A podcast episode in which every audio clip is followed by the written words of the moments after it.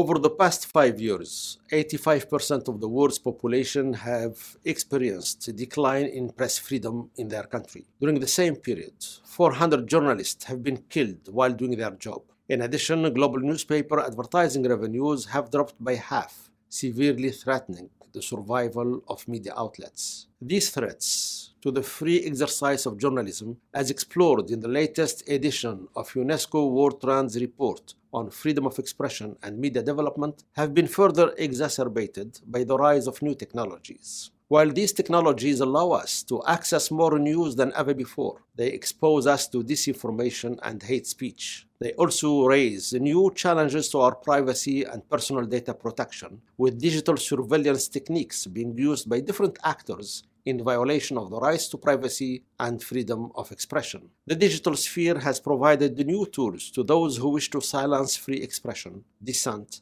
and investigations into wrongdoings we have seen an increase in digital attacks, especially against women journalists.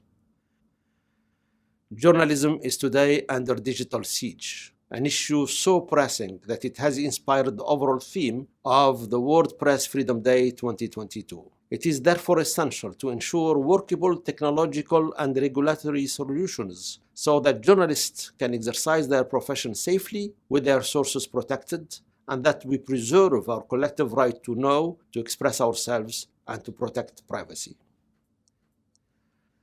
Last year, the participants in the World Press Freedom Day conference adopted the Windhoek Plus 30 Declaration on information as a public good. The principles of this declaration have since been endorsed unanimously by UNESCO member states. However, to ensure that information and journalism remain public goods, we must work together to protect the rights of journalists and media professionals to work freely and safely. In this regard, as we mark this year the 10th anniversary of the UN Plan of Action on the safety of journalists and the issue of impunity, we need to increase our efforts and intensify our cooperation.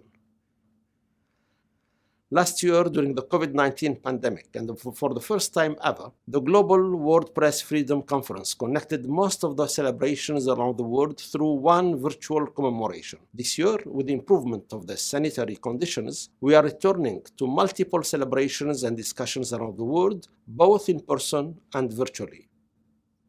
On this World Press Freedom Day 2022, I invite you all to reflect upon the opportunities and challenges facing press freedom in the digital era. I am convinced that through joint efforts, we can together overcome these challenges as to ensure a future in which information remains a public good to the benefit of all people.